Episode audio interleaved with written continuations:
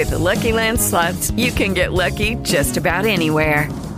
This is your captain speaking. Uh, we've got clear runway and the weather's fine, but we're just going to circle up here a while and uh, get lucky. No, no, nothing like that. It's just these cash prizes add up quick. So I suggest you sit back, keep your tray table upright, and start getting lucky. Play for free at LuckyLandSlots.com. Are you feeling lucky? No purchase necessary. Void where prohibited by law. 18 plus terms and conditions apply. See website for details. With Lucky Land slots, you can get lucky just about anywhere. Dearly beloved, we are gathered here today to. Has anyone seen the bride and groom? Sorry, sorry, we're here. We were getting lucky in the limo and we lost track of time. No, Lucky Land Casino, with cash prizes that add up quicker than a guest registry. In that case, I pronounce you lucky. Play for free at LuckyLandSlots.com. Daily bonuses are waiting. No purchase necessary. Void where prohibited by law. 18 plus. Terms and conditions apply. See website for details.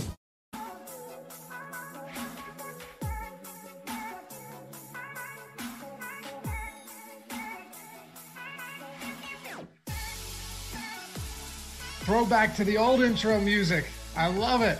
What's going on, everybody? Welcome to the awesemo.com on the contrary show, the final one of the year, and it's going to be a doozy. Six, well, 15 games to touch on because this marvelous Washington Philadelphia game got flexed to Sunday night. I'm Dave Loughran. With me, as always, Alex Baker on Twitter at AwesemoDFS. It's been a long road, Alex, but you know what? We got the entire season in, some bumps, some hiccups along the way, but here we are rounding out week 17 with a 15 game slate. Yeah, man, it's been a good season. It's a, it's a little sad that we've come to the end of the regular season, but week 17 is always uh, a really fun one because it's a lot about like kind of like reading the the news in addition to kind of figuring out the best plays. So excited to break it all down. And joining us, it's a tough one. Give give the man some credit just for jumping on the screen for a week like this for the second time this season. Rich Hribar at Lord Reebs on Twitter. Uh, the man knows his football. Fantastic analyst. You can check out all of his work at sharpfootballanalysis.com. What's up, Rich? What's going on, guys? Happy New Year! I'm glad that you guys brought me in to close this down in this this special week, week 17, which you know can get kind of weird sometimes, and we either have, you know, it's a bummer we won't get Dwayne Washington repeating his, you know, performance from a couple years ago in Week 17, as he won't be able to play. But the Rex Burkhead plays or Niall Davis, uh, some of our DFS gems from Week 17 in the past. Who will we have this week, this season? Well, we're going to try and figure that out over the next hour. And of course, we're happy to have all of you guys with us. Happy New Year to all of you. Hopefully, you stayed safe and maybe got a little bit drunk a couple days ago. This is my first show since uh, the year turned to 2021. It's just such a pain in the ass putting the new date down. I can't get it right until at least February. But hey, if you haven't done so yet, hit that thumbs up and more importantly, subscribe to the channel. We're making a push to 50K, and the only way we can do that is with your help. As a matter of fact, the only way or the only reason we're almost at 47,000 subs is because of you guys. If you like what we do here, you want to help support us, but more importantly, you want us to show up more in the browse feature, the recommended feed. You want to know when we go live, all of that good stuff. Or you think maybe we helped you along the way since you started watching our shows and haven't subscribed yet, hit that subscribe button. Help us get the 50K. Alex, we're going Super Bowl now. We're going to get the 50K by the Super Bowl. We were trying by the end of the year. We came up a bit short, but when we started, we were at like 40,000. Now we're almost at 47. So we're making this happen, man. I think by the Super Bowl, we're going to be there. We're just going to do monster giveaways to show our appreciation. Oh yeah, yeah, that'd be exciting. I mean, the Super Bowl is a great time to celebrate in the first place. But if we had 50k that weekend, that would be pretty sick. Certainly would. All right, Rich, let's dive into this. Uh, I, I took, I thought long and hard about how to format this show because Week 17 is unlike anything else. It's the only 15 game slate of the season. But on top of that, it gets even more polluted with with with questionable, doubtful, out, no playoff implications, crazy playoff implications. There's so many different uh, things that we have to navigate around. So let's dive into it with this. On a 15 game slate, how are you approaching something like this? Do you do anything differently? Or do you just kind of keep the same process, but at the same time, maybe rule certain games out entirely that have no meaning, maybe Patriots, Jets, um, or, or, or whatnot? How are you looking at this with so much to sift through? Yeah, I don't really change a lot. I'm still looking for, you know, the air quotes, the, the best plays, and I want to play those guys. Uh, but yeah, definitely just try to take in some of the information that is surrounding some of the teams, you know, are what what the motivation factor do does this team have something to play for? Do they not?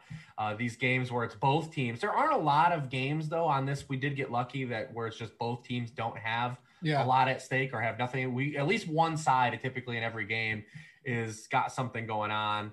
Um, so we do have that for us. And you, but you know, a lot of these teams that have something to play for, there are some good, you know, onslaught op- options. I mean, obviously the Titans, you have the opportunity. To, we have an opportunity to either go all in on the big dog or fade him one more time and play the Titans passing game.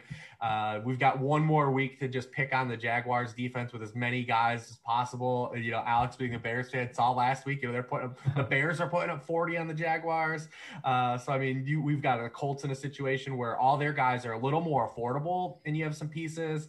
Um, a game like the you know like the Vikings and Lions, there's not both sides didn't have anything to play for. We see Matthew Stafford looks like he's going to play already. We know red ass Mike Zimmer is not going to have his guys, you know, just punt the last week of the season. That's just not in his, you know, mentality. Um, and so, I mean, yeah, we're just trying to just take in as much as we can. And it keeps getting crazy because, you know, everyone seems like they partied over Christmas and met with their family. And we're getting a lot of COVID news towards the end of this week. Uh, so we're just trying to adjust and do what we can. Did you call him red ass Mike Zimmer? yeah. Who was redder, him or uh, Tom Coughlin? I mean, I mean, he, Zimmer doesn't need the wind, man. He doesn't need the wind burn. Yes. he has like a 25 year old like model girlfriend though. Uh, so Does Zoom's he? doing it. Zoom's doing it right, man. If you ever out there, you know, Google Mike Zimmer's girlfriend.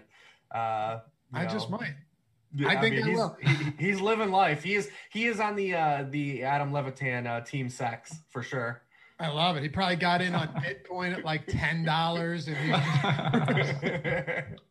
Alex, um, we're gonna go game by game with a couple of, not all of them. That would be preposterous. Actually, tomorrow you and I with Ben Rasa will be doing that, and uh, I can assure you it's not something I'm looking forward to. But uh, we're going to go game by game with some of the important ones where, you know, as Rich pointed out, you have a couple games where nobody has any playoff implications, but they also don't have any any reason to lose the game either. Other teams have reasons to lose. Other teams have reasons to sit players. So um, we're going to hit on games specifically, and then we'll get into the weeds with some individual spots, maybe the Saints backfield uh, and and a couple others that uh, have some pretty big implications on the slate in general. But you know, coming from you as the number one ranked DFS player out there, what are you doing to approach such a monstrous slate like this? And are you ruling teams out? Are you fading games or fading teams entirely? Or are you just letting the process do that for you? Yeah, I think that is going to be an interesting question. Um, like for the most part, almost every team has something to play for.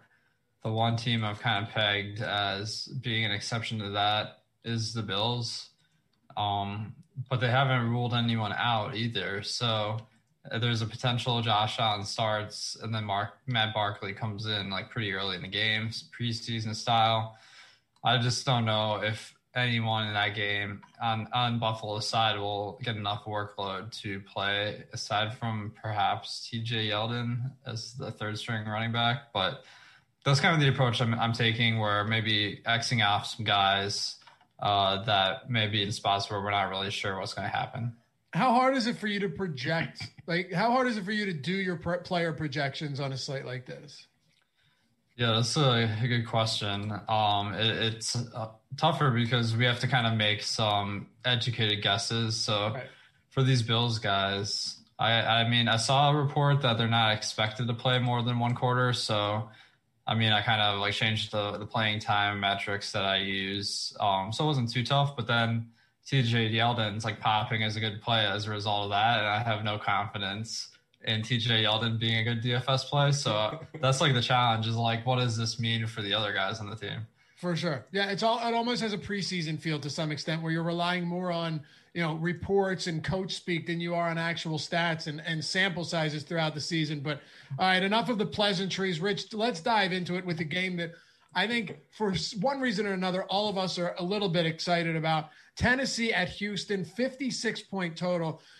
it's a fun game because Tennessee has playoff implications here. But on the other side, Houston traded away every first round pick to 2050. And now Miami's got their pick regardless after that Tunsil trade. So they don't really have any reason not to try to win this game either. Um, and I don't know, is, is Crennel looking to take over a head coaching job like, um, like um, Raheem? What's his name? How did I just Raheem blank Morris. on his name? Raheem Moore. Uh, what is his name? Morris? Raheem Morris. Thank you. I had in my notes, I wrote Raheem Mostert, and that's not right. but uh, let's kick it off. Let's kick it off with the Tennessee side of the ball. It doesn't look like Henry's going to get to the 2K mark. Valiant effort, huge season. Not a pass catching back, but I'm having so much trouble getting away from him here because it feels like a spot against Houston, who's allowed the second most rushing yards per game on the year, that he could absolutely go nuclear. What are you doing with Tennessee, Rich? Yeah, and as it as it pertains to Henry, as opposed to a typical week where he's been priced up all season, is there's just not a lot of top shelf running backs that we need to that like that we would pivot off of him for, and we have so many cheap guys in play that he's not hard to fit in either. Uh, he's going against the Houston defense that's allowed the most explosive rushing yards, yards on carries of 10 or more yards in the NFL this season by over 200 yards. And who leads the NFL in explosive rushing yards himself. Uh, Mr. Derrick Henry, he's I don't know if we could completely rule out that he like 2K is in with not within grass. I mean, he's oh okay. See where you're I mean, going. he's 223 short. The last two times he's faced Houston, he's had what 211 and 264 total yards, not rushing yards. I think the interesting thing that I always find with Derrick Henry though is that if you look at Derrick Henry's huge games in fantasy, you would think there would be a negative correlation into the uh, Ryan Tannehill's performance, and that's really not true. If you look a lot at these games where Derrick Henry's rushing for 200 yards or he's having 30 fantasy points himself, Ryan Tannehill is having big games himself as well. Uh, because he's a guy that's always thrived on, since he's been with the Titans, that is, and not with Adam Gase, has thrived on efficiency over volume. And he's been going along for the ride, which is something we really wouldn't take. We would say, hey, we got this 10K running back, doesn't catch the ball, he's going to run the ball a bunch. His quarterback's not going to be good because of this. And that's not really never the case with Brian Tannehill. Even when these teams played in week six, Derrick Henry has 264 total yards. He's got a couple touchdowns. Ryan Tannehill still has 30 fantasy points. He throws four touchdowns still. Um, that's the other fun thing about this game is these teams have historically played in shootouts, and both these defenses are just – just trash. And you see that with the game total showing uh, the average Titans game averaged 57 combined points this season, anyways, as well. So there's a lot of upside here. And we've seen since Will Fuller has been out, Deshaun Watson has been able to punch back, you know, averaging over nine yards per pass attempt uh, the past month, even with Will Fuller out. So, I mean, there's an opportunity here for Houston to still put up points and this game to kind of reach that game total and have a lot of back and forth production, which there are not a lot we can really signal on this slate. Uh, so I think everyone is going to start here, like you said. Yeah, no question. And, and Alex, it's something I've stressed all year long, too. Hey, Brian Tannehill is still a quarterback that can put up – astronomical fantasy totals from game to game. He's eighth in fantasy scoring this season at his position, which, given a, a, team with a running back that, as Rich put, might actually eclipse 2,000 yards, it's improbable, but it's possible. The fact that he's eighth in fantasy scoring doesn't only suggest that he's been good, uh, but also that their defense has been so bad that they've had to find ways to score pretty much, you know, in all facets of the offense. How are you approaching the Tennessee Titans? Yeah, this one is very interesting because the Titans play at 3:20 or 4:25 p.m. Uh, and if Miami or Baltimore loses in the 12 p.m. set of games, then the Titans will clinch their playoff spot. But um, the seeding is going to be somewhat important here because if the Titans win, they'll be the four seed, which will play um, one of Miami, Baltimore, Cleveland, or Indianapolis instead of going up against the Bills or Steelers. So I'm trying to read all this. I guess like the game most likely will have some value, but not a ton, which does kind of shake my confidence a little bit in the Titans kind of stud players. But I mean, it's going to be contingent on the results of these 12 p.m. games. So let me throw this to, to you guys. So do, you, do you feel like if the Titans are clinched before kickoff, will that change their plans at all? Yeah, great question. Go ahead, Rich. I mean, you would have to assume it def- definitely plays into uh, the thought process. If the what do they need? The Dolphins, the Colts, or the Ravens to lose one of those three teams. Um, I doubt the Ravens and Colts outright lose, even if you believe the other two opponents can cover those those giant lines. Those are the two heaviest favorites on the slate. The Dolphins Bills is the wild card because, like Alex said to open, you know, what are we going to see from the Bills? Is it going to be do they do they play a drive? Do they play a quarter? Do they play a half? Uh, do they look at the Steelers game and maybe somehow the Steelers are up because the Browns have, haven't practiced all week because of COVID? Uh, maybe they have to do some scoreboard scoreboard watching there. But I would definitely say if the Titans come into the game already locked into the playoffs, it would have to have an impact on some of their thought process. I don't see how it would not have uh, you know an impact, especially when you have uh, you know a guy that's had uh, you know, 800 touches the past 17 months of football. Right. You know, uh, I mean, all that stuff would have to come in if they are locked in. Um, interesting that they did move this one, that this is not at one o'clock with some of those other games.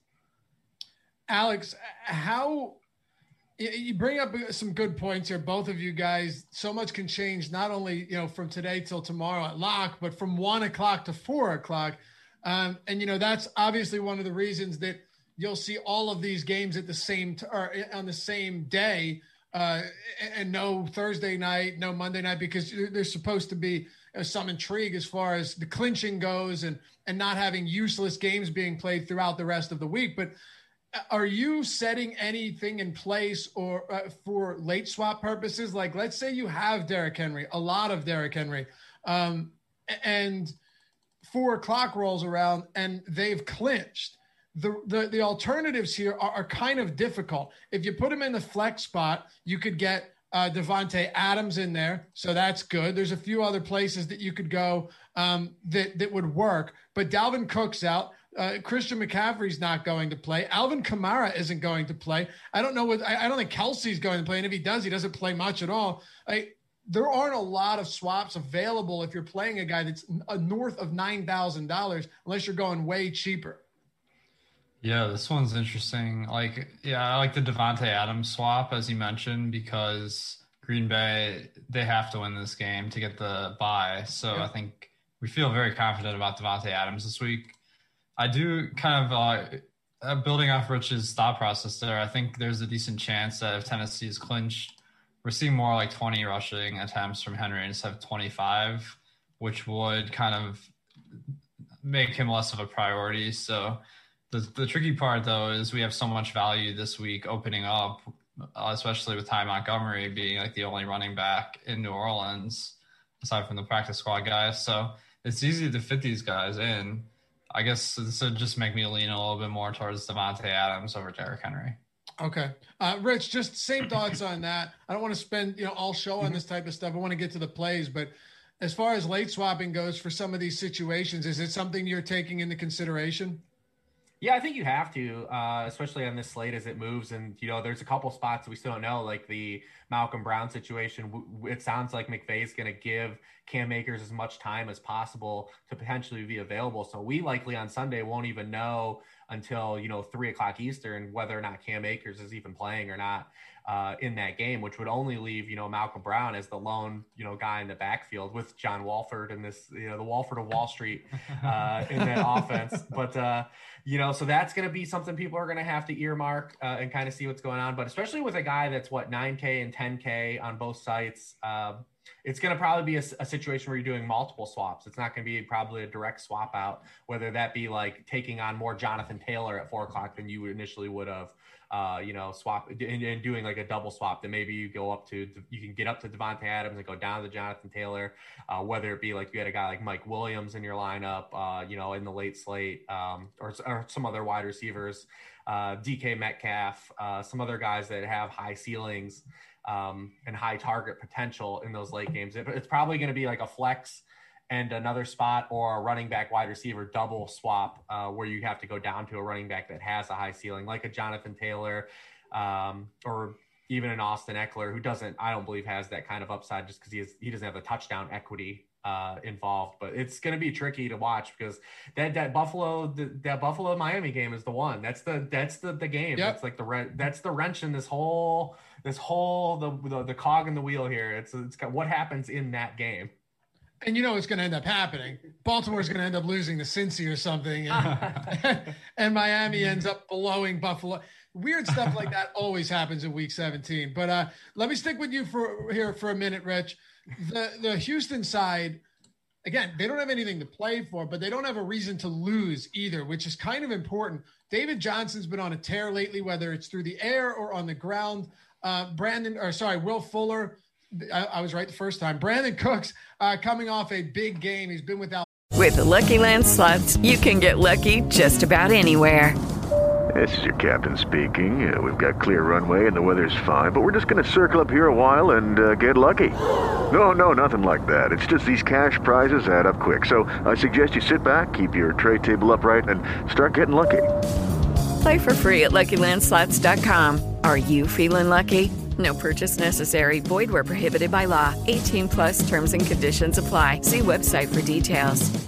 Hello, it is Ryan, and I was on a flight the other day playing one of my favorite social spin slot games on chumbacasino.com. I looked over the person sitting next to me, and you know what they were doing? They were also playing Chumba Casino. Coincidence? I think not. Everybody's loving having fun with it. Chumba Casino is home to hundreds of casino style games that you can play for free anytime, anywhere, even at 30,000 feet. So sign up now at chumbacasino.com to claim your free welcome bonus. That's chumbacasino.com and live the Chumba life. No purchase necessary. VGW, void, were prohibited by law. See terms and conditions 18 plus. Fuller for a while. You have Keke Coutee and a few other options in this offense. If we like Tennessee, and I think all of us do, despite some reservations about what could happen at the four o'clock hour. What are our thoughts on Houston? Yeah, I mean, we talked about Deshaun Watson a little bit, just how well he's played, and he they've already confirmed that he is going to play. He did get shaken up at the end of last week's game. Uh, the wide receivers, you know, Brandin Cooks says, I mean, he's still just getting the this large target share, uh, you know, since you know even before prior to Will Fuller, you know, was injured. I mean, he has what uh, he had just a second hundred yard game last week. Uh, but he's had just one game, you know, outside of the top 30 scores since week nine at his position. His floor has been extremely high in full PPR formats the entire season. Tennessee is 30th in points allowed to opposing wide receiver ones, uh, 18.3 PPR points per game, 11 touchdowns. Uh, to opposing wide receiver ones, which is 30th in the league. They've had a lot of trouble, you know, defending high high volume wide receiver ones. Keke Coutee is still involved in the red zone. He's not a guy that's getting a lot of targets. If you look at his, uh, you know, targets, I mean, he had nine the first game against the Colts, but then three, seven, five. Uh, not a lot of huge upside, but he's had a, a, safe floor and he's really involved in the red zone. I mean, 27% of his targets are in the red zone. So there is some scoring pot, potential equity there. Um, I just think, yeah, if you're going to run it back, I think you you'd probably run it back with Watson and Cooks. Uh, you know, if you're going to play Derrick Henry, and if um, and if you're going to play the wide receivers, I mean, maybe you run it back with David Johnson, but David Johnson's not going to. I mean, I've already hashed out my running back pool, and I don't know how many running backs you guys typically play. Just with the amount of volume running backs there are this week, David Johnson just didn't make the cut. Which talk me into it. Maybe I'm wrong. Maybe you guys have a different angle and tell me how wrong I am about. Maybe I need to get David Johnson involved here. He is getting up there in salary, Alex. One cool thing about this game, though, is when you have 15 games on the slate this game on a 10 game slate would be mega chalk. While it's chalky, the only guy really coming in above 10 or 11% is Derrick Henry. And, and that goes for both sides of the game. So, what are you doing here with Houston? Yeah, I mean, I think Houston's a good team to target. They, of course, were uh, one of the winning stacks last week. So, we saw that potential. Tennessee's defense is about average. So, we should be able to to get that kind of upside with Houston, Brandin Cooks being a main target. And David Johnson, as you guys are saying, there's a lot of better plays objectively at running back, but his workload is solid. We'll keep an eye on if Duke Johnson plays this week because that, I mean, it's not a huge factor, but they do use him a little bit more than some of the uh, third string guys. But I think David Johnson should be in the mix. Okay, so Alex, top plays from this game. Um, probably Henry, um, pending that the 12 p.m. games, um, and then Brandin Cooks. And who are your top plays from this one, Rich? I like the, the, the Tennessee passing stack. I mean, anytime that Derrick Henry's ever popular, I like to, to, to, to be a goon. And I think I think when I was on the show the first time, it was week two or three, and they played the Jaguars maybe, and it was the week maybe he didn't hit, and we were talking about the passing stack as leverage. Just anytime Derrick Henry, and listen, Derrick Henry can still get his, but uh, love AJ Brown, love Corey Davis' upside with Tannehill uh, as just direct leverage uh, off of Derrick Henry. Four touchdowns for Tannehill that game, 26 fantasy points. He's had games of 30, 34, uh, 31, 37. And as we saw, the man can run a little bit too. So I'm with you on that. Uh, Alex, let's go on to another high, well, projected high scoring game, 53 and a half point total. Rich actually alluded to it at the top of the show. Minnesota at the Detroit Lions. Matthew Stafford's a warrior. Say whatever you want about the guy. This dude, it's week 17. They have nothing to play for. And he's saying, I want to be out there. I'm going to be out there. Got 18 fractured ribs, probably a broken fibia, banged up thumb. Doesn't matter. He's playing. Uh, that doesn't mean good things for Detroit by any means. Kenny Golladay's been out forever now. Um, but we, we do have what is the second highest projected total on the slate, 53 and a half. Start on whichever side. Let's start with Detroit because we're going to have to get into the Dalvin Cook thing in a minute. So, what are you doing with the, the Lions? The Lions are, are, are fine target this week. Uh, we did see Matthew Stafford exit the game like extremely early last week. I mean, that's always a concern um, given they don't have anything to play for. But I don't think he's like really a priority to begin with although Minnesota's defense isn't anything special. The guy I'd be honing in on is two guys, TJ Hockenson, who is getting the workload uh, at tight end, and uh, the price has gone down this week. So I think he's a pretty good play. And then D'Andre Swift, who coming off that injury, uh, should be seeing his workload kind of go up to where it was um, earlier in the season. Last week, he got 77% of the rushing attempts for Detroit. So I think um, he's a pretty solid guy to look at this week. How about you, Rich? Yeah, the Detroit side is is pretty interesting. Stafford hasn't made it through a full game in the last three weeks. Uh, you know, even the, the you know the Titans game a couple weeks ago, he came out at the very end when they kind of were out of it. Yeah, much props to Stafford, you know, for still going. But uh, I think we're down to pretty much the, the three guys on the Detroit side are pretty easy. It's Hockenson, Marvin Jones, if you want to ride the Marvin coaster, uh, and then you know D'Andre Swift. You know, you look at this, it's you know it looked pretty ominous for D'Andre Swift that a lot of people thought he was going to get shut down.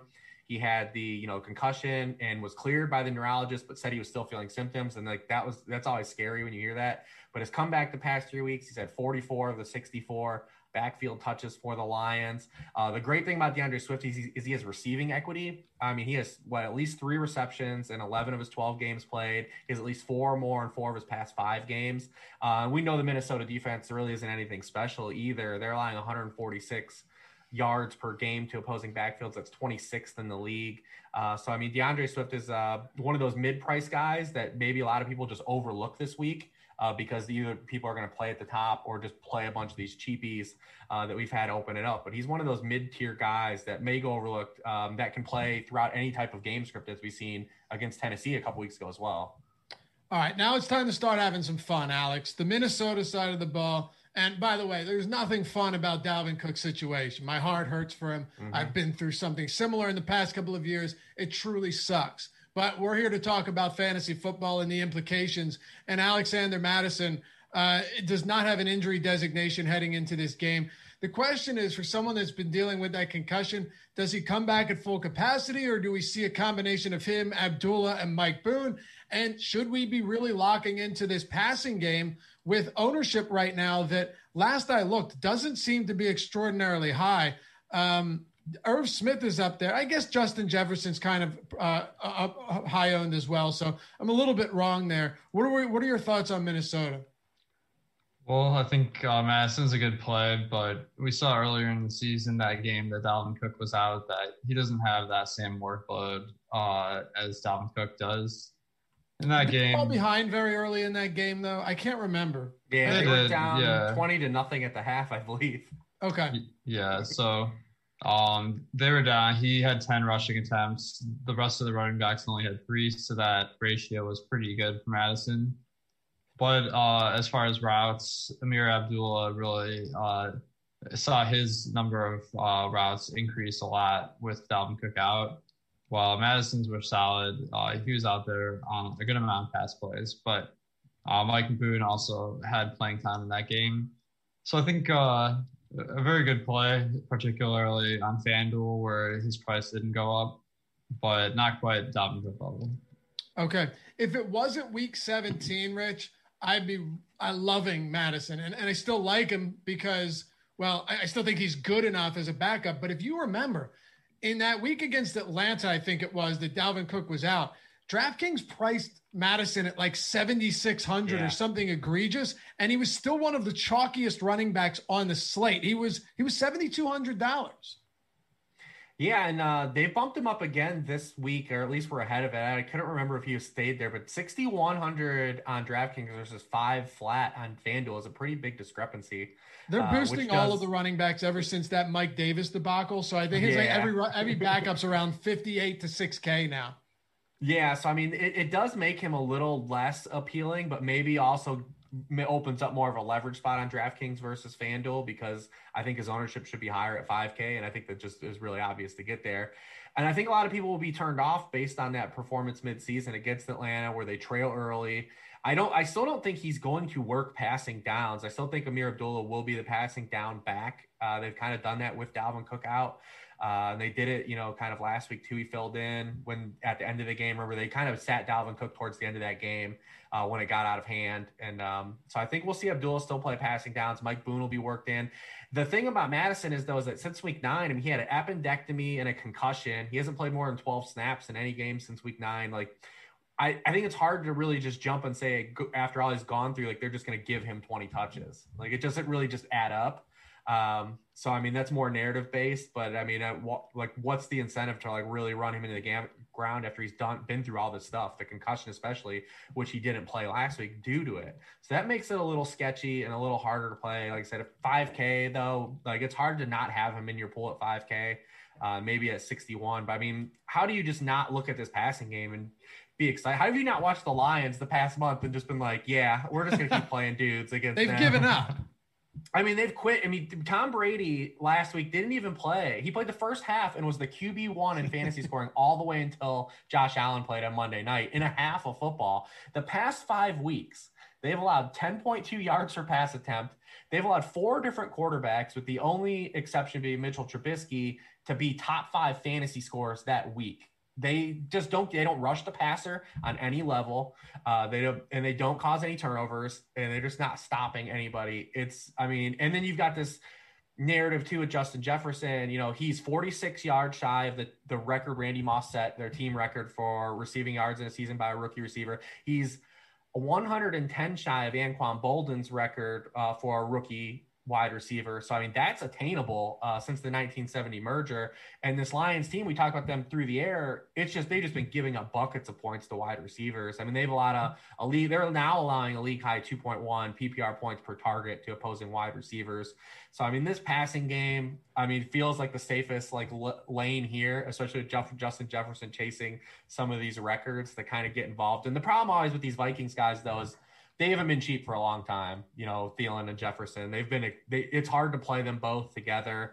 Uh, the the way the pricing is always shaked out all year. Um, but yeah, it's hard to not like those guys, especially if you want to fit Irvin, like a lot of people do, because uh, Rudolph has already been declared out and he's just racking up all these snaps and targets now. Yeah, uh, Alex, really same thing to you here. Minnesota. Uh, I just assumed that they would be a little bit lower owned because of what Rich mentioned is they're expensive, right? Jefferson's expensive. Adam Thielen's pretty expensive. Mattison, coming off of a pretty extensive hiatus is is relatively expensive. But guess what? They're all getting pretty considerable ownership. But what a lovely spot this is against this Detroit secondary. Yeah, definitely. I mean, Minnesota's been one of the best fantasy teams all year long just because of how con- concentrated the production is and that, this week's no exception. Also, to like the Justin Jefferson chasing the record call, that that sounds like a good one to to put in some lineups. All right, Alex, sticking with you here. We've got the uh, Las Vegas Raiders and Denver Broncos. Earlier in the year, you'd look at this and see a 51 point, 51 and a half point total. It'd be a little bit shocking to you, but uh, the Raiders defense has been an absolute sieve. And Well, Denver has nothing to play for, although we are in a position where maybe Drew Lock goes out there and just starts gunning, saying, It looks like I'm probably not coming back next season. Maybe he will. I don't know. He hasn't exactly proven a ton this year. He's he's dealt with battled with a lot of injuries to his players, whether it's been Noah Fant. Um, he was injured for a while. A lot of them are hurt. KJ Hamler's out this week. Do you see this total at 51 and a half and and and view this as a game that is uh, really worth uh, honing in on? Yeah, I mean, I, I, like the potential here. Um, both teams do run the ball quite a bit, so I, am not as huge on the stacks, but I think that there, there's some good options for sure. Melvin Gordon being one of the better ones yeah. at the running back position. With uh, Phillip Lindsay continuing to be out, we've seen him get a huge workload, so that makes a ton of sense. Uh, the other guy out on Denver is KJ Hamler, so maybe taking some shots on the the wideouts to get a tiny bump from that. Um, and then on Vegas, I mean, you'd think Kittle, but his price is way up there this week. So I'm kind of uh, sorry to say Kittle Waller. Yeah, Kittle's the guy I'm, I'm kind of looking at at tight end. Um, with the price discrepancy there. So I think that uh, Waller is a great play, but they kind of priced him really high up for a tight end. And the crazy thing too, Rich, about this Denver team is like if you did stack them and say this does evolve into a shootout, you can pretty much just load your your lineup with any other player you want. That's a bit hyperbolic, but they're cheap, right? And um, I guess the question is whether you want to go that route, whether you want to go Melvin Gordon route, uh, or whether you just don't want much of this one. What are you doing? Yeah, I mean, I think if that, that Melvin Gordon is squarely in play as like a core play or a cash game play, if you if you want, I think it, like it's it's very easy to find the projectable workload for him, uh, the matchup, and he's played well too. It's not even like Melvin Gordon is just because Lindsay's out. I mean, he's actually played really well like the past six weeks. Uh, past four weeks, he's averaging over six yards per carry too. So it's not like we even really have to stretch ourselves like thin and making Melvin Gordon just objectively like solid play. Uh, it just depends on where how you want to allot your running backs this week. But he's another one of those guys right in the middle, uh, easy to fit in. We know the, the how many touches he's gonna. Get. He had 16 to 24 backfield touches last week. Uh, and then the game script might be a little more favorable here, and the matchup is better as well. I do like kind of the the the, the passing game side just because they, these are two teams that will run the ball if they want. So if you're going to get cute and do tournament stacks, I do like either both sides. Derek Carr's been played really well this year. For as much as we all bag at Derek Carr, I mean he's been he's been a top ten fantasy scorer in four of his past five full games. He's thrown for 300, 300 yards in his past three games. He's played well. Uh, and this Denver secondary is still just missing so many cornerbacks. I mean, they've lost five cornerbacks uh, over the past four weeks. They're really limping in with just the, you know, we talk about these cluster injuries, uh, and just when like a, a, a, one particular unit, like an offensive line or defensive line or secondary, just gets gutted at one time. The Broncos have been one of those teams. Their secondary is just they're just missing so many people, uh, which maybe you know you you you can run that back and keep just playing a guy like Nelson Agholor. I mean, the year 2020 can just be described as Nelson Agholor season. Like you can just it, it covers the ground of all of 2020. Uh, the fact that this guy has just broken out and basically been like DeSean Jackson this year. Uh, oh, dude, he's just hey, come on. I hate. I can't. I can't hear that. I mean, he's. I mean, what are you going to do, man? I mean, he has four more catches in at least six straight games. Uh, you know, he's got 21% team target share uh, over that span after he had just 10%. Because the beginning of the year, it was like he keeps scoring and finding a way, and he's not getting these targets. Now they're just jamming him with targets, like the you know the past seven games. Um, and I think the run back side is interesting too because we just watched. If anyone watched that Broncos game last week, Jerry Jeudy might have played the worst game like I've ever seen a wide receiver play with like with my set of eyes. He had five drops, but guess what? It's the same thing with Diontae Johnson, and people keep focusing in. He had 15 targets still. You don't know why he kept getting getting the ball? Is because he kept getting open. Mm-hmm. Uh, so I mean, he's in another great spot here. KJ Hamler's out. Um, he just consistently gets more targets. I know a lot of people like Tim Patrick's been the better Bronco to play from a result stance, but Tim Patrick is like Robert Tonyan. Like he's he look at his targets. He's getting four or five targets per game, and he's either turning them into touchdowns or he's having like a long catch. Uh, Tim Patrick only has more than four catches twice all season. He just keeps finding a way there. He's like that guy, uh, but he never really projects out like strongly because he doesn't get a lot of targets really ever. Uh, just keeps making him happen. So I mean, coming off, no one's going to want to play Jeudy after the game he had last week. Uh, but it's a really good spot for him uh, to kind of sustain his target level and hopefully secure a couple of those passes this week. Yeah, really, for me, Alex, and I agree with both of you guys. The run game is pretty appealing here, but the if if you're stacking the passing game, it's just one of the probably it's got to be one of the cheapest stacks out there that actually has a, a decent ceiling. Uh, are you are you looking to to get any stacks in here? Whether it's you know like Lock, Fant, and Jeudy, who had a 32% target share last week, with some Waller. Uh, I know you mentioned that, that George Kittle seems to be the guy you're looking at more, but uh, just all in all, in your order of like priority, is this game one of them uh, through the air or mostly just on the ground? I really do prefer those teams that that have a higher rate of passing, uh, and you can find my my rankings on the advanced stats page. But um, Lucky Land Casino asking people what's the weirdest place you've gotten lucky? Lucky? In line at the deli, I guess? Aha, in my dentist's office. More than once, actually. Do I have to say? Yes, you do. In the car before my kids' PTA meeting. Really? Yes. Excuse me, what's the weirdest place you've gotten lucky? I never win and tell. Well, there you have it. You can get lucky anywhere playing at LuckyLandSlots.com. Play for free right now. Are you feeling lucky? No purchase necessary. Void where prohibited by law. 18 plus. Terms and conditions apply. See website for details. Both Denver and Vegas are around 45% rushing the ball at neutral game scripts. So if I'm looking for my stack, I'm looking for a team that's going to be chucking it. Uh, some other teams this week, I mean, Chicago, I guess Trubisky and, and Co might be getting the price up, but they, they throw it uh, a ton of times and it's kind of a value stack uh, among others. So uh, the Chargers are another team that's just been chucking the ball a ton. Um, so uh, those are the kind of, kind of teams I'm looking to stack. Is just the the teams that uh, have very high passing volume.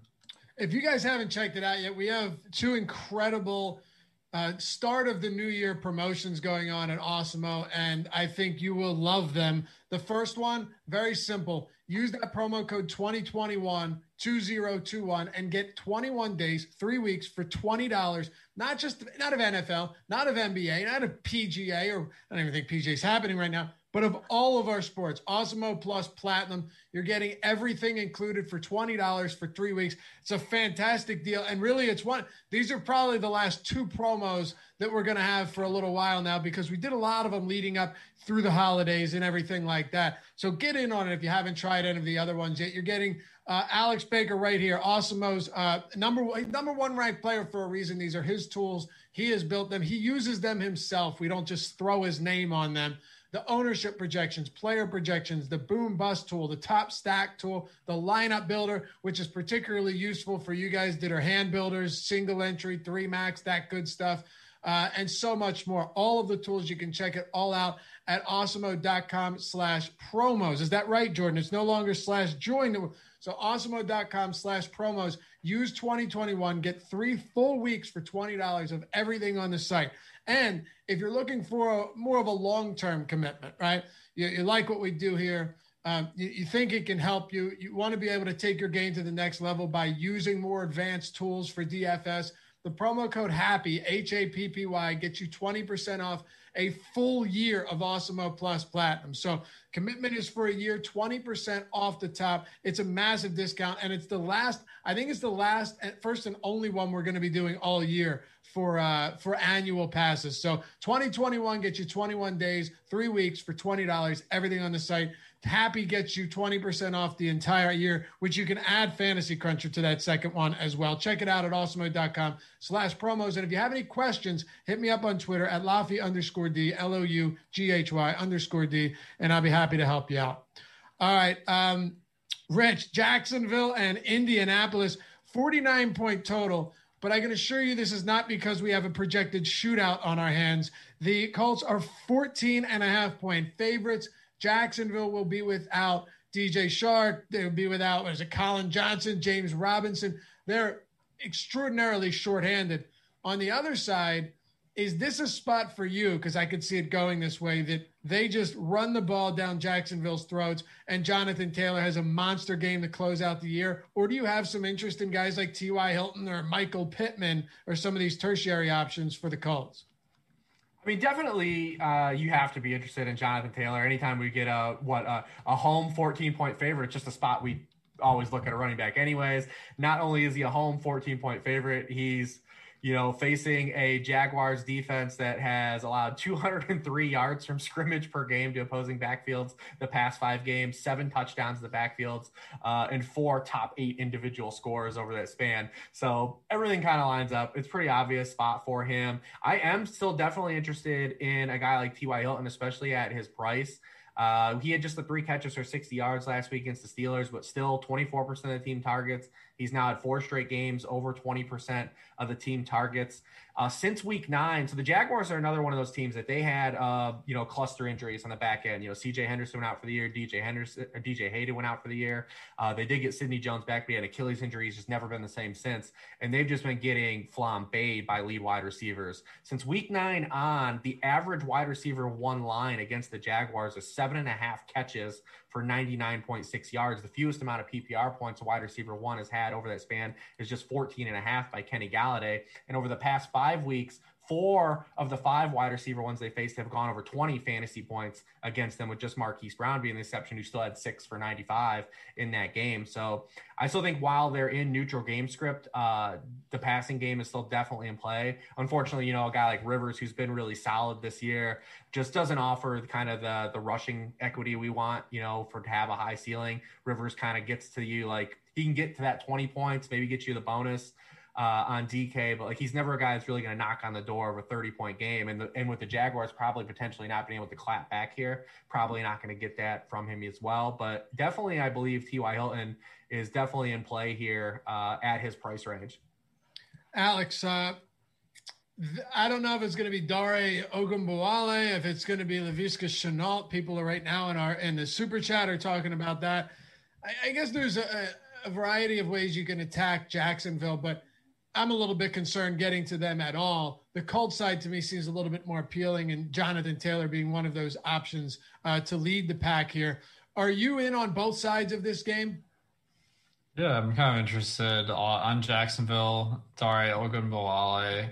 He did get a large majority of the rushing attempts last week. Um, he had 14 to Devine Ozigbo's one. So that's uh, a very good sign that if Jacksonville does overperform, Ogden Ogunbowale could have a big day. And he also saw a majority of the, the routes at the running back position. So not the most exciting player because we got other 4K guys that that are in play, but certainly a decent one. But uh, the the main target in this game, I have to say, is Jonathan Taylor, just because he's been getting a huge workload and they're big favorites. Um, so he's going to be one of those guys, given the Colts need a win this week, that you can feel comfortable paying up for. Okay. Um, who are your top options from this one, Alex? I want to key in on some of this stuff just because there are a lot of games we have that, that, that we won't be talking about. So, uh, top options from this one. So Taylor, um, and uh, Ogunbowale. And what about you, Rich? Yeah, I mean, I still like Hilton. Obviously, Taylor is. I just think it's easy to, to lay out that case. I like Hilton, and then uh, I like if you want to get cute, Laviska Shenault, I think is in play too as well. Just the amount of wide receiver injuries they had and the amount of targets he's had. But another guy that probably doesn't have the kind of ceiling that you kind of really want to want to have faith in. Rich, what are we doing with Tampa Bay and Atlanta with Tom Brady? Uh, you, you, mentioned he he didn't even play a lot of that game uh, last week, and I guess the problem is you have a high total here. You have a lot of question marks. Um, Brady played what half of the game on on Saturday Night Football, and then they still came in and, and ran through Detroit. The, the, do we have any concerns that we could see a similar situation play out this week? I know Mike Evans is looking to get to a thousand yards, but he only needs 40 yards, so that's a little bit concerning. Ronald Jones appears to be back. Uh, Leonard Fournette appears to be okay as well. I'm, I'm a little bit worried trying to figure out which direction to take on a Bucks team that looks healthy, but doesn't. I, I don't know how to approach them because there's not a ton of wiggle room outside of what are they maybe jockeying to move up one playoff seed or so. Well, they want yeah. It's a game I always struggle with too because Bruce Arians said that they're going to play all out. Um, they're the number five seed right now, and that's where obviously they want to stay because the number five seed in the NFC plays the NFC East Right.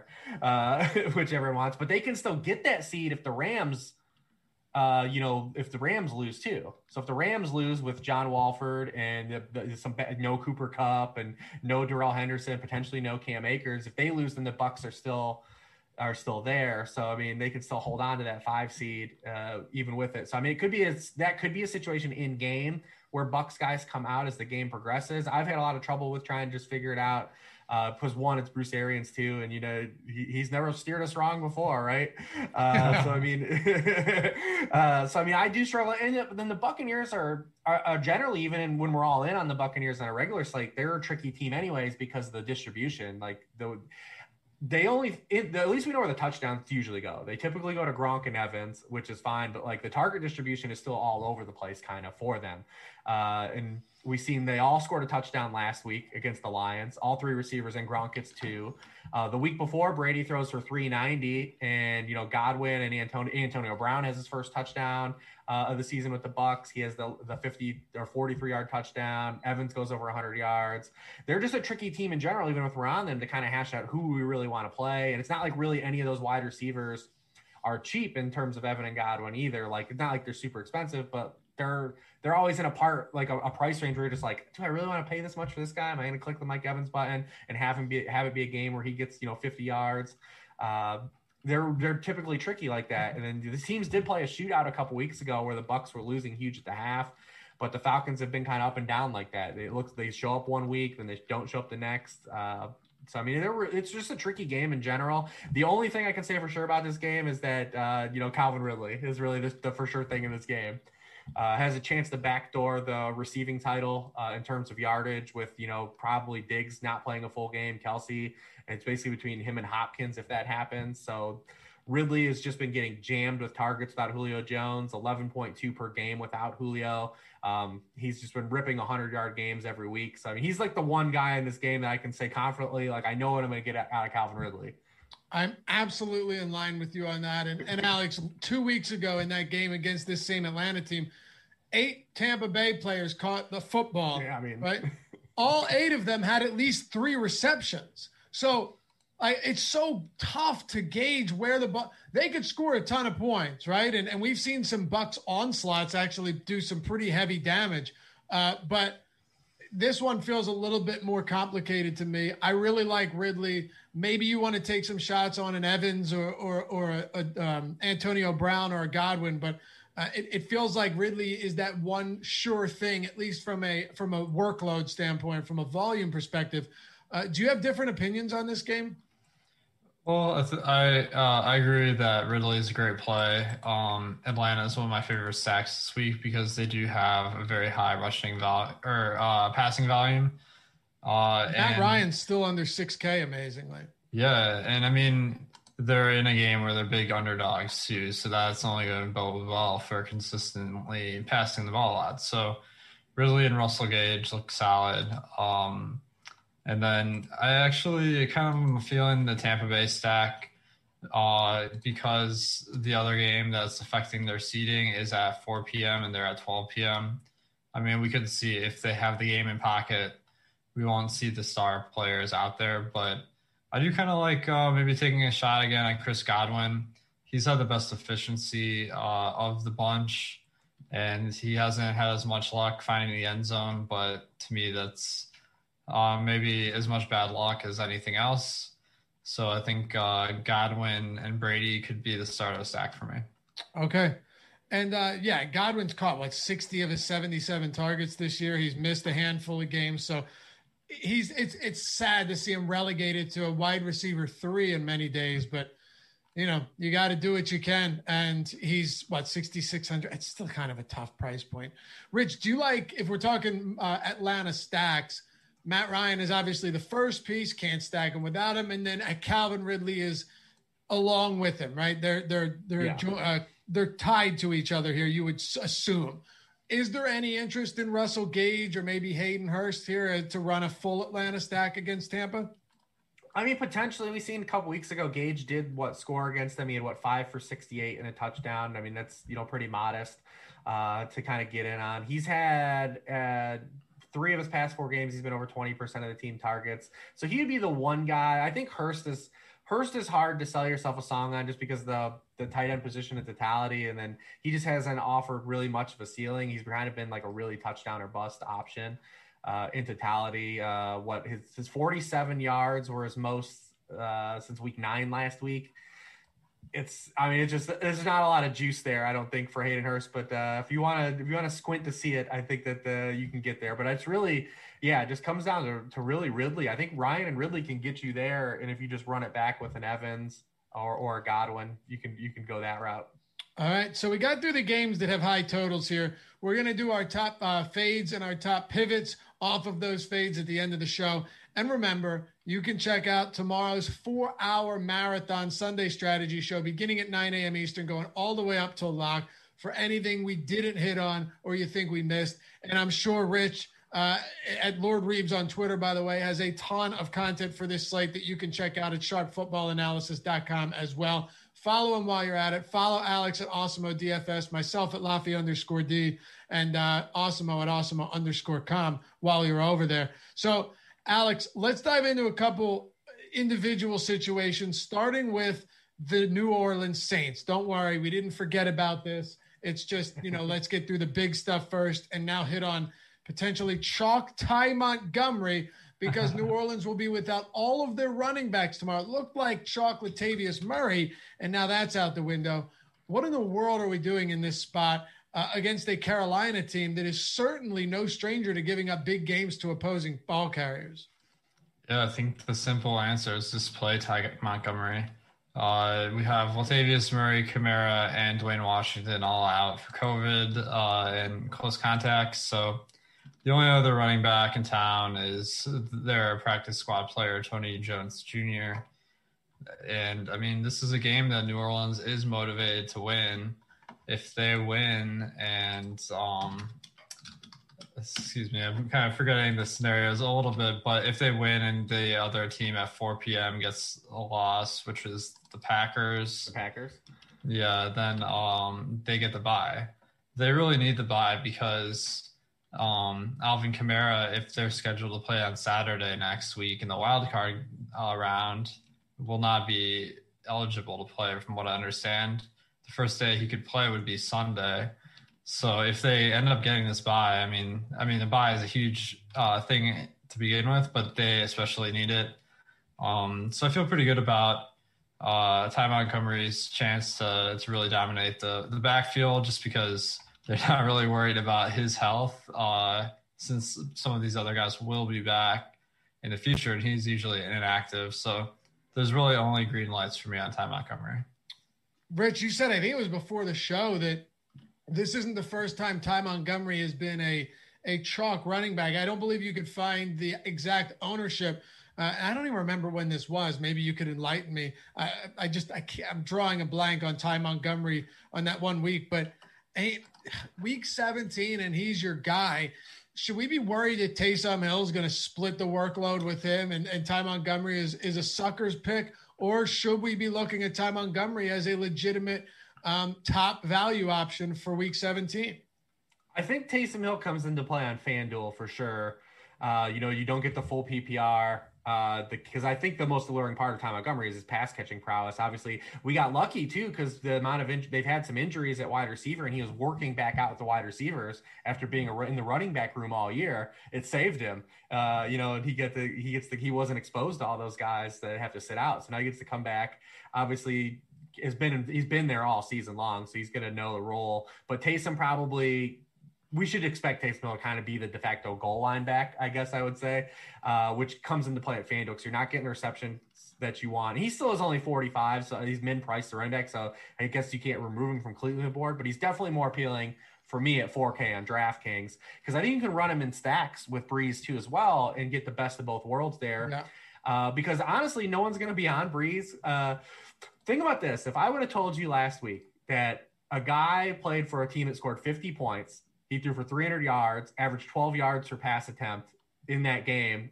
What, what would you have told me like that quarterback would have finished that week if I'd have told you all those things? Completed at least one passes. passing touchdown. I can tell you that much. And the, the guy was the QB 30 because they had seven rushing touchdowns. He threw for 300, he threw for 311 yards, 12 Amazing. yards per pass attempt.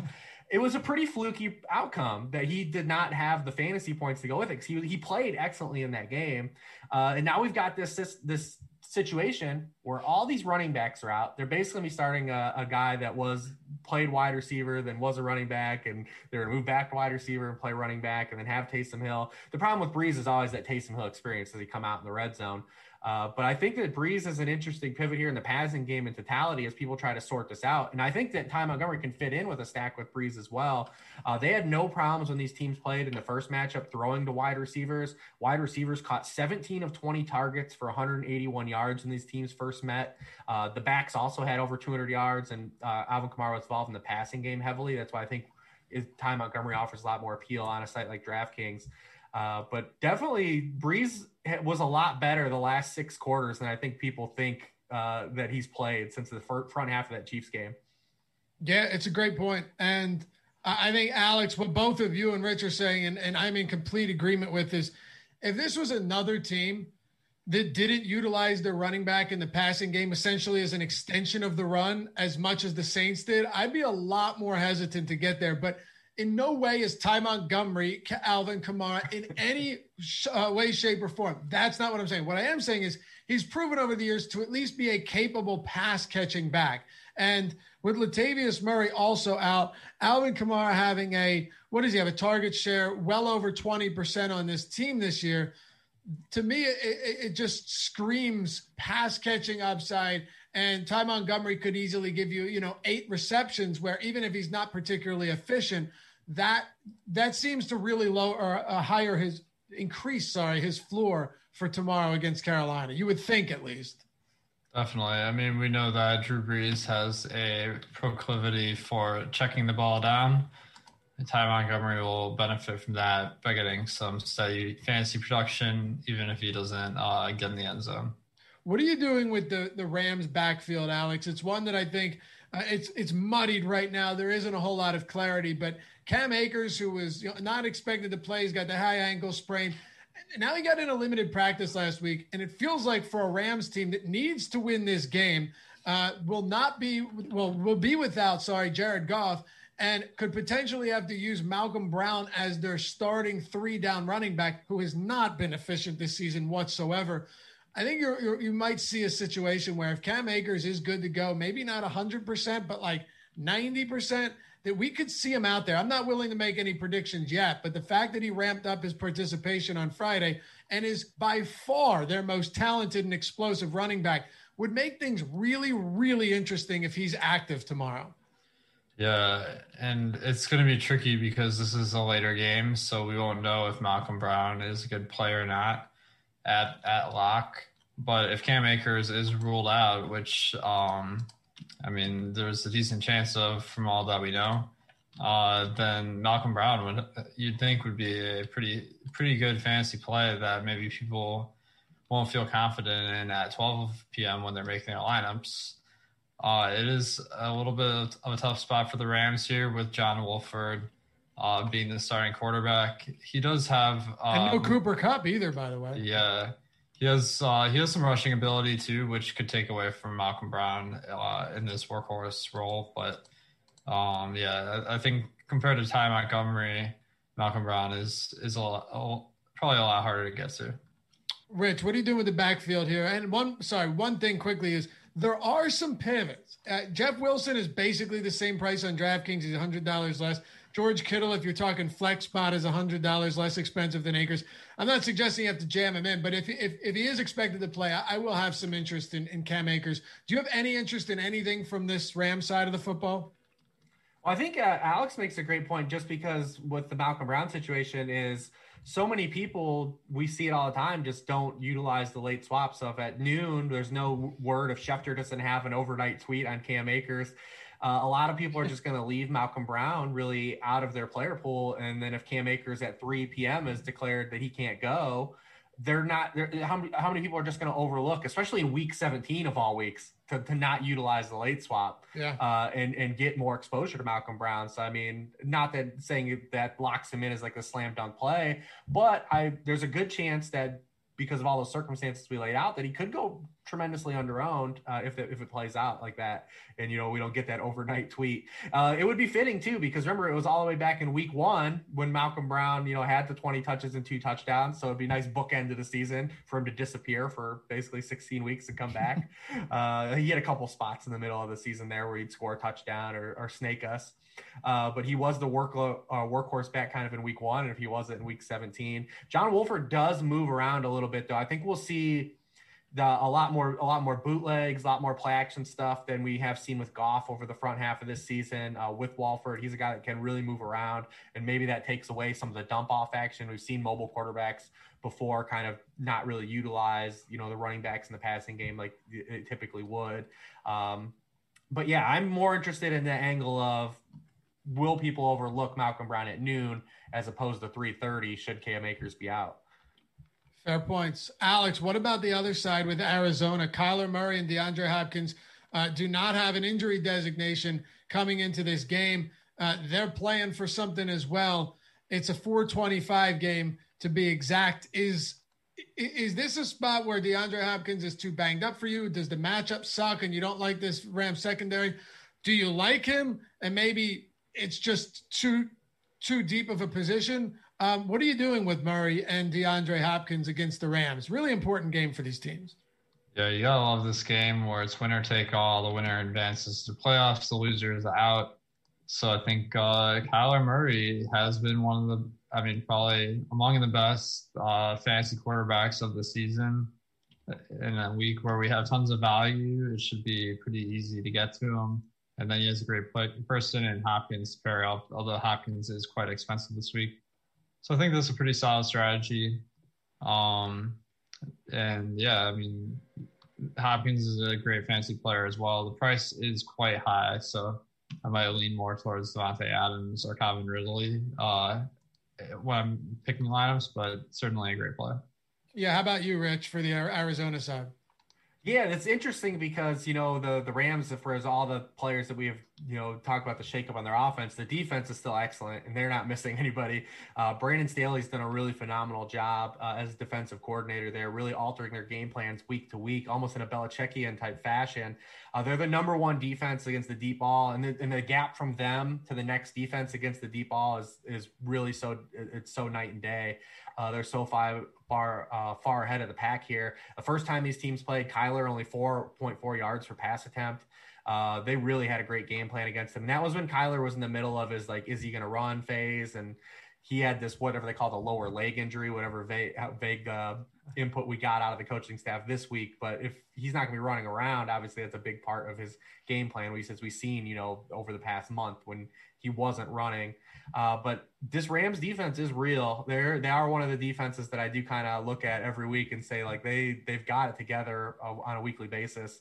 Um, and obviously they have a guy they can throw at DeAndre Hopkins and Jalen Ramsey to kind of at least be a thorn in his side. Hopkins led a touchdown last time they played uh, to go with his 50 what 52 yards, uh, eight catches still. Uh, but it's probably a game too where you don't expect the ceiling potential uh, to happen for a guy like DeAndre Hopkins. It's more of like what he had last game: get the catches, get the yards, have a respectable game. But for him to drop like a 150 or like a huge haymaker is probably going to be you know in the lower range of outcomes. All right, fellas. One more thing before we get to our fades and pivots. I'll say it again if you missed it earlier tomorrow, four hours, the Sunday strategy show. We've got you covered from all angles. There's no way all of these stones won't be unturned when we've got that much time to talk about it. So be sure to jump in and join us as we take you up to lock.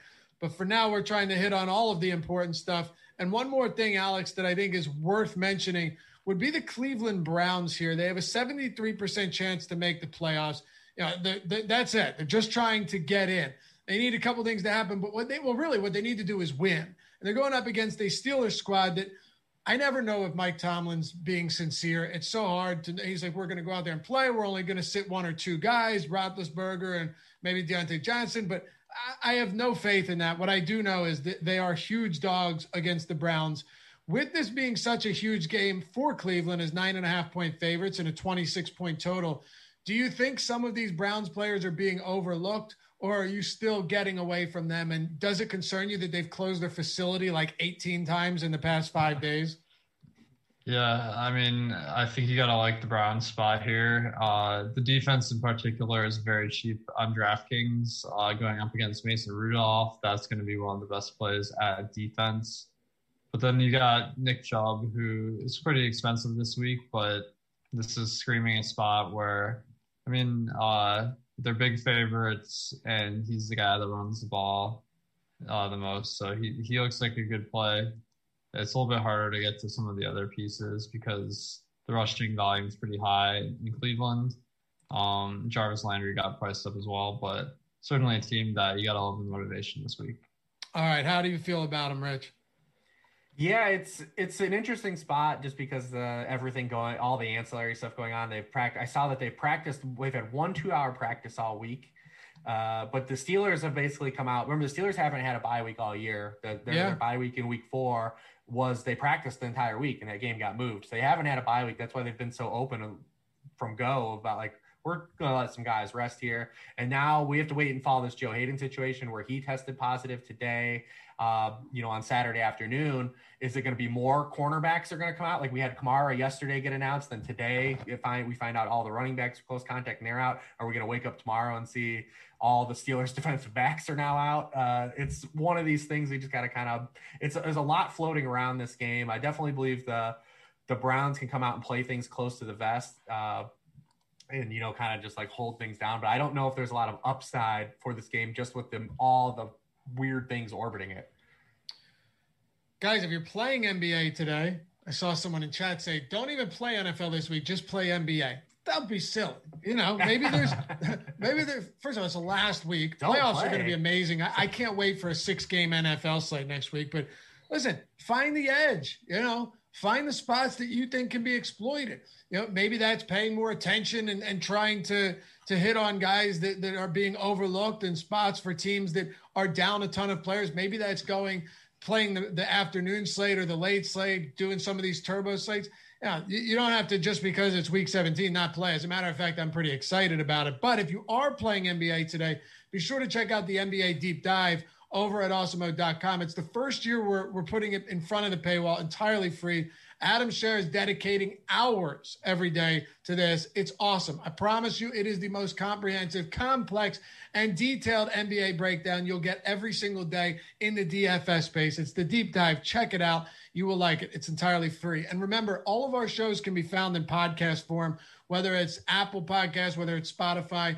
If you're looking for it, Awesemo, search it, A W E S C M O. Uh, unless it's like a lie before lock with no shelf life, everything else is in podcast form. So check it out. Give us a rev- rating and a review if you like it as well. We appreciate it. All right, Rich, since you are the guest or our guest to close out the season, let's go with you first. Every week we do our top fade of the week, which doesn't mean we're going to have none of them, but maybe we'll, we see ourselves being well under the field. And our top pivot, someone that we see ourselves being well over the field on, generally a lower owned player. Who is your top fade and your top pivot of the week, Rich? Um, I mean, I, I, want to at least say that you know I don't want to choose like someone like Alex, Alexander Mattison because it's just it's not fun. It's week 17. I still think the, the biggest leverage spot is easily the tit- the Titans passing game. I know Oh. it's like kind of cliche to say, but I mean Tannehill, AJ Brown, uh, Corey Davis, or Jonnu Smith. If you want to run it back, you could definitely run it run it with that and bring back Brandin Cooks and you know kind of see what happens. But uh, I d- I think that that's still the play. Anytime Derrick Henry's super popular, and I'm gonna have some Derrick Henry. But uh, I'm going to have more of this Titans passing game, especially looking at this Ryan Tannehill ownership and this AJ Brown ownership. Uh, we're going to run a lot of those guys. How about you, Alex? Uh, I guess my fate of the week would be Irv Smith. Uh, he's somehow one of the most popular players of the week, but a lot of it's been kind of like getting in the end zone, and I don't think that's something that can really be easily uh, predicted. I don't think that that will carry much value going into this week. The guy I'm kind of interested in at tight end is Kittle. He uh, came back last week, was supposed to be limited, but then he ran routes on 62% of the snaps. I mean, I don't know if there's anything to this CJ Beathard to Kittle connection because I know last year that was a big thing, but uh, he's been having a great year when he's played and even saw a higher workload earlier in the season. So it's a little bit unclear what his snap count will be in week 17, but I don't think it'll be lower than it was in week 16, which I think makes him a good player. So, Alex, you have uh, TJ Yeldon projected for around 12% this week or 11.5%. Um, do we have confirmation that the Bills' backfield will be without Singletary and Moss? Um, no, I don't think they're going to be out, but the word, at least this is what I saw this morning on Twitter, is that the Bills are expected to play about one quarter okay. um, with their normal guys, but whether that'll translate directly to TJ Yeldon, uh, that's a bigger question mark. So, I mean, maybe 11% is uh, of the field that uh, it might be a little bit of a sketchy play, and there's some other great plays this week. Yeah. So if that ends up being the case, easy, easy fade for me. Buffalo already doesn't have a ton of interest. And, and I know with Josh Allen, it's different than, than backups and all of that good stuff. But uh, if, if the game plan stays even remotely similar, and maybe it won't, I don't know. TJ Yeldon is not a guy I want in my lineups. And even if it doesn't, even if they do decide they want to run, Miami has a ton to play for. They have a quality defense, man. The strides they've made just over the last calendar year have been incredible. So TJ Yeldon, uh, and he's coming off COVID 19, right? Wasn't he just, didn't he just test positive for COVID 19? There's just so many reasons that I would not want him at double digit ownership. Quite frankly, I would take Dare Ogunbowale at his projected 5% over Yeldon all day long. We know that Doug Marrone force feeds his running backs, his starting running back, even if they're playing down by three plus touchdowns. We saw it last week. So even if they're down, I expect him to get work uh, through the air and probably 14, 16 carries, even if they're down by a ton of sco- uh, a ton of points. So give me that, uh, knowing that Marrone is just going to go to him likely in a similar fashion that he did with James Robinson. Um, so there it is, fades, pivots of the week. This has been the last one. Rich, any closing thoughts for such a crazy week as we uh, we close out the season of On the Contrary? Uh, I mean, no, I mean, there's a lot more uh, interesting plays too, uh, you know, out there. I think Darius Slayton is kind of fun uh, as like a guy that has no interest. If you look at projected ownerships out there, uh, it's at eight eight plus targets his last three games, and another must win game. We didn't talk about that game being the dual sided must win game, Giants Cowboys, because no one cares. But uh, there's some there's some intrigue in some of the passing uh, pieces there. But you know, just you know listen, it was 2020 was a hard year for a lot of people. We made it uh, through the end here to week 17. We'll have the playoffs to look forward to. And just anyone that's come along for the ride, you know, thanks, uh, especially if you tune into this show and all the shows, because, you know, we didn't know if we'd have football or fantasy football. And is it the most important thing in the world this year? Absolutely not. But at least it provided a small little bit of escape for a lot of us uh, out there, you know, in this tough se- tough year of 2020, which is now 2021. But obviously, we're going to be bleeding into uh, for a few for a few more months of 2021 as well. Yeah, we're not out of the weeds yet. Alex, take us home, baby. yeah, guys. Uh, just thanks for for tuning in and supporting the stream all year. It's been uh, a lot of fun. Thanks, Rich, and uh, all of our other guests that have been on the show. Um, and uh, hopefully we can pin down some of these good picks for this week so we get some takedowns. Uh, so it'll be a fun one. Absolutely. Guys, thanks for hanging out with us throughout the season and obviously today. We'll see you back here tomorrow, 9 a.m. Eastern. You've got NBA coming up today, 6 o'clock, live before lock as well. So stick with us here at the Awesemo YouTube channel. Have a great new year. Well, have a great start to the new year. Follow these guys on Twitter one more time Lord Reebs, Awesemo DFS, myself at Lafayette underscore D. And as always, thanks to our boy Jordan Klein behind the virtual glass producing this. Last thing. Get us to 50K subs if you're not a sub. Hit that subscribe button and your thumbs up on the way out the door. It is greatly appreciated. We'll see you back here soon.